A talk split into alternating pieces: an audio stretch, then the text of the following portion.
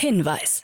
Startup Insider übernimmt keinerlei Haftung für die Richtigkeit börsenrelevanter und unternehmensbezogener Daten.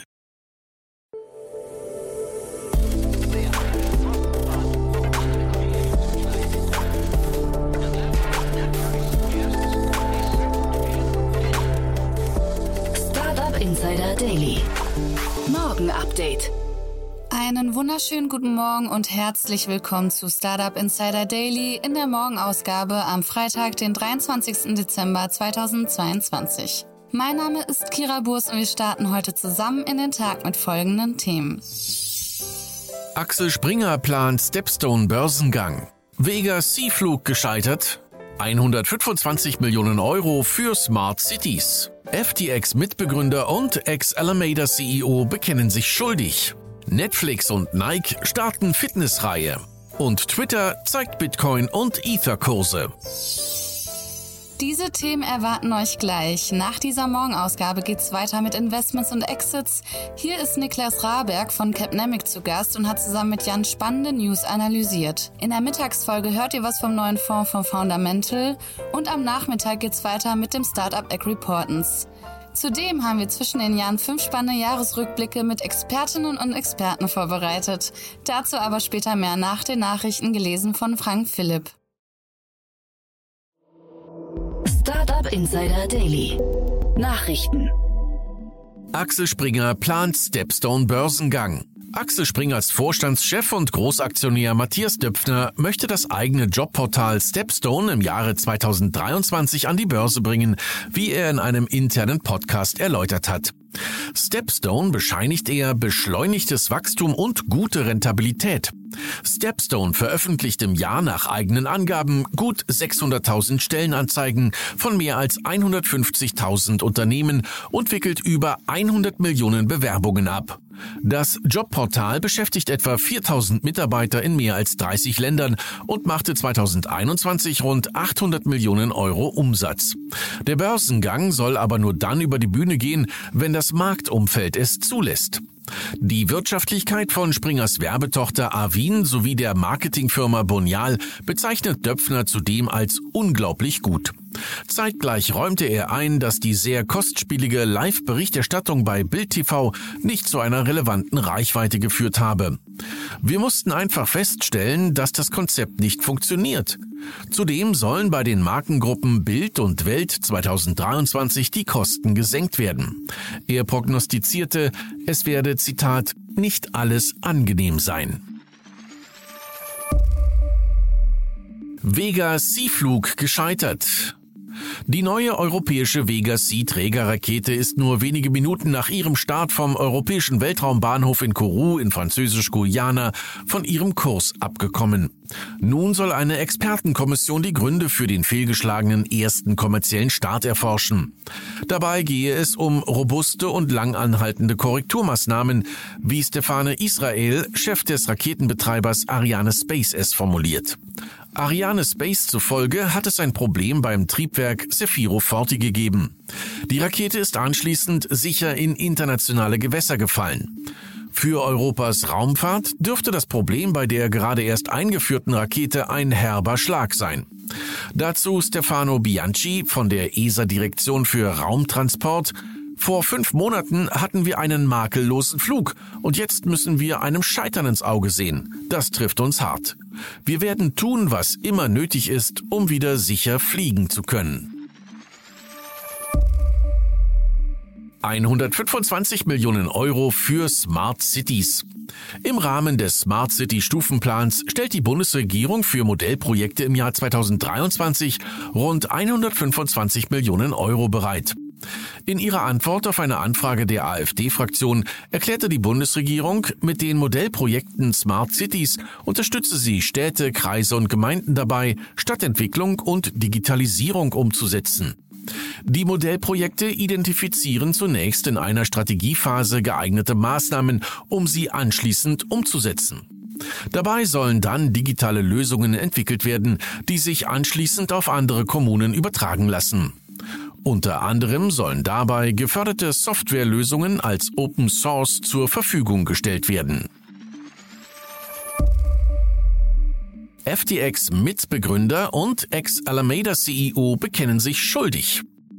Caroline Allison, die ehemalige Geschäftsführerin von Alameda Research und FTX-Mitbegründer Gary Wang, haben sich des Betrugs schuldig bekannt, wie US-Staatsanwalt Damian Williams erläutert. Allison und Wang haben sich außerdem bereit erklärt, mit der Staatsanwaltschaft zu kooperieren. Die amerikanische Securities and Exchange Commission SEC hatte Allison und Wang zuvor wegen eines mehrjährigen Plans zum Betrug von FTX-Anlegern angeklagt.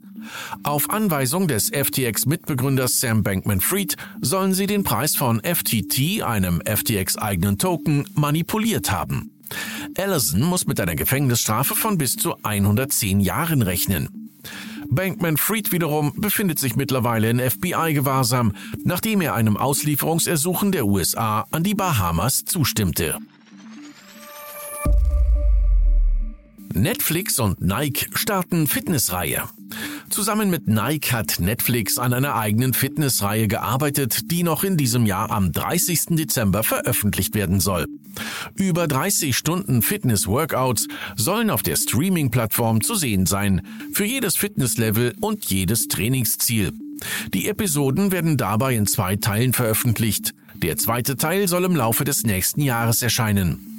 Die erste Staffel beginnt mit 13 Folgen Kickstart Fitness with the Basics. Die Kollaboration ist außerdem eine Marketingaktion für Nikes eigene Fitness Club App.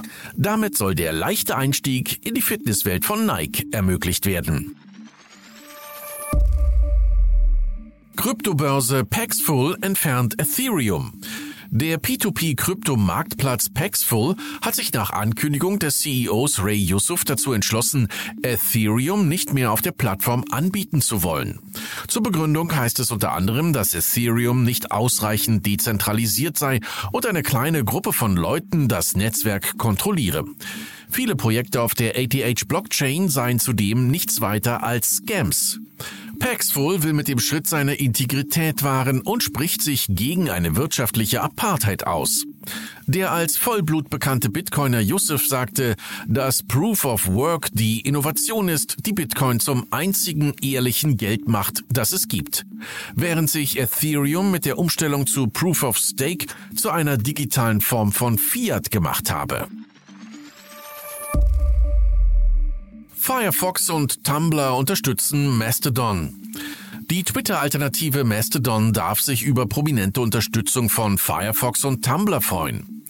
Firefox-Anbieter Mozilla will eine eigene Mastodon-Instanz betreiben. Tumblr wiederum arbeitet daran, freie Technologien des Open Source Social Networks zu integrieren, wie Automatic-Gründer Matt Mullenweg erläutert. Ihm zufolge würde Tumblr selbst gerade mit einer Welle neuer Nutzer zu kämpfen haben. Die Interoperabilität und ActivityPub-Unterstützung sollen so schnell wie möglich eingeführt werden.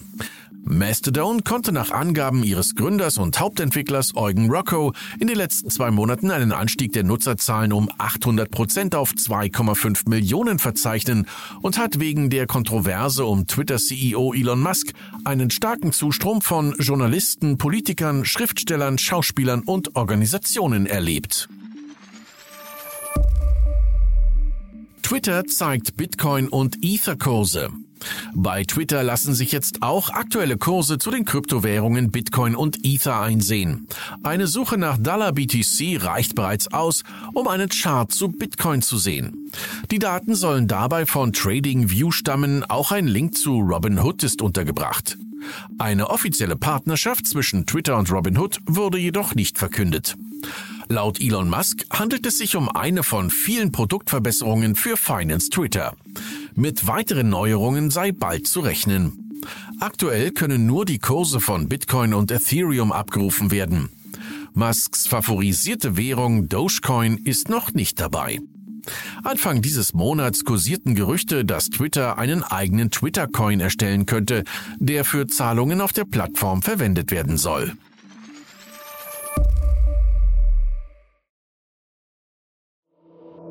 Startup Insider Daily. Kurznachrichten. Der deutsche Staatssekretär Sven Giegold hat die EU-Kommission in einem Brief aufgefordert, Twitter als Gatekeeper im Sinne des Digital Markets Act zu prüfen.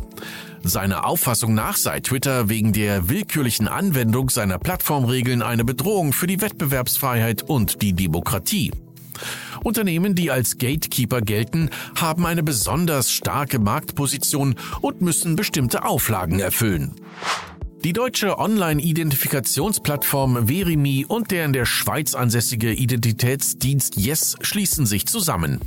So sollen die Kräfte zum Aufbau eines Ökosystems digitaler Identitäten in Deutschland gebündelt werden, wie es heißt. Finanzielle Details des Deals wurden nicht genannt. Beim Wiener Health Tech Startup ReaBuddy schließen sich die Türen.